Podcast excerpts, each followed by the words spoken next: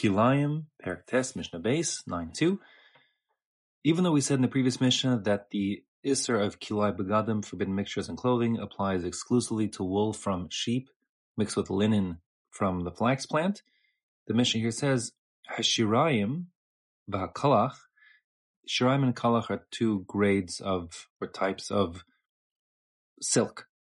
Silk normally comes from a, a silkworm, their cocoons, etc. Nothing to do with wool or linen whatsoever. However, Ein ben mishum kilaim, the Mishnah says, while it's true there is no isur kilaim relevant to silk, aval asur mipnei marasayin. However, there is an isur of wearing a garment that's mixed with this one of these types of silk and either wool or linen because people will not know that it's silk. They would think it must be wool or linen. T- according to the Bartenura, in the time of the Mishnah, silk was very uncommon. People were not familiar with it, and therefore they didn't know what it was. They would assume automatically that it must be um, wool or linen because these things, uh, sharim and kalach, resemble wool and linen. The Bartenura speaks out, however, that nowadays people are familiar with, with silk, and therefore this isur d'rabbanan uh, wouldn't apply. The next part of the Mishnah is a new topic. Hakaram v'ksasos. Karam and are um, bedding, like uh, pillows and also like a mattress, like a mat for sleeping on. Which are karam, which are ksasos, meaning which is the pillows and which is the mattress, is actually not clear and it's ongoing machlokas amongst the mefarshim. It doesn't matter for now.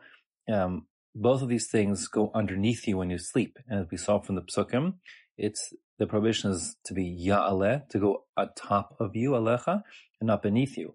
And therefore, ein behem mishum kilaim, there's no problem with kilaim, meaning you have a, let's say a mat that you sleep on, or a pillow that you're sleeping on, and that pillow or mat is made of a blend of wool and linen together. That's shatnez, but you're not wearing it, and it's not going atop you, it's going beneath you.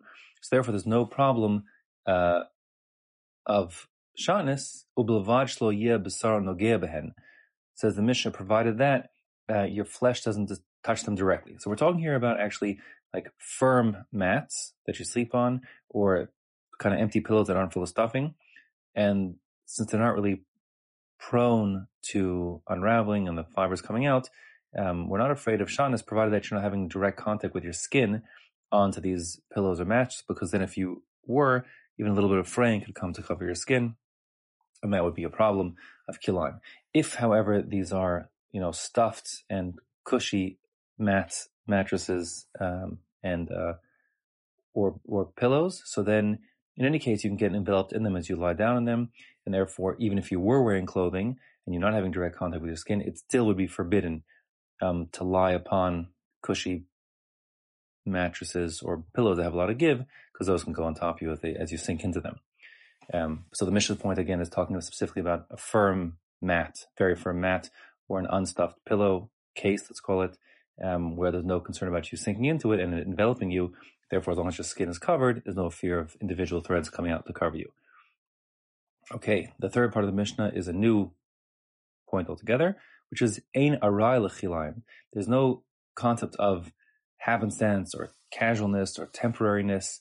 That's different translation of the word arai like kilaim, uh, when it comes to kilaim. That is to say, you can't rely on the fact that you just happen to be putting this on for a second or for some whatever reason, um, and then allow yourself to wear kilaim. So that would mean you can't wear it just as a costume on Purim, or you can't wear it just to try it on, etc., etc. By putting it on, uh, whatever the case may be, that is kilaim if you're wearing it. Um, al gabe asara, which means you also can't, um, even if you're wearing, let's say, 10 layers of clothing, and this would be the 11th layer, the shatnez robe on top of your 10 layers. So here, you're not really getting the benefit of that 11th layer of shatnez because you have already you're sweating and you're drowning in clothing as it is that you're wearing 10 layers beneath it. Um, so you're not getting the benefits of wearing the clothing, but it doesn't matter. The Torah says you also can't wear it and you're wearing it.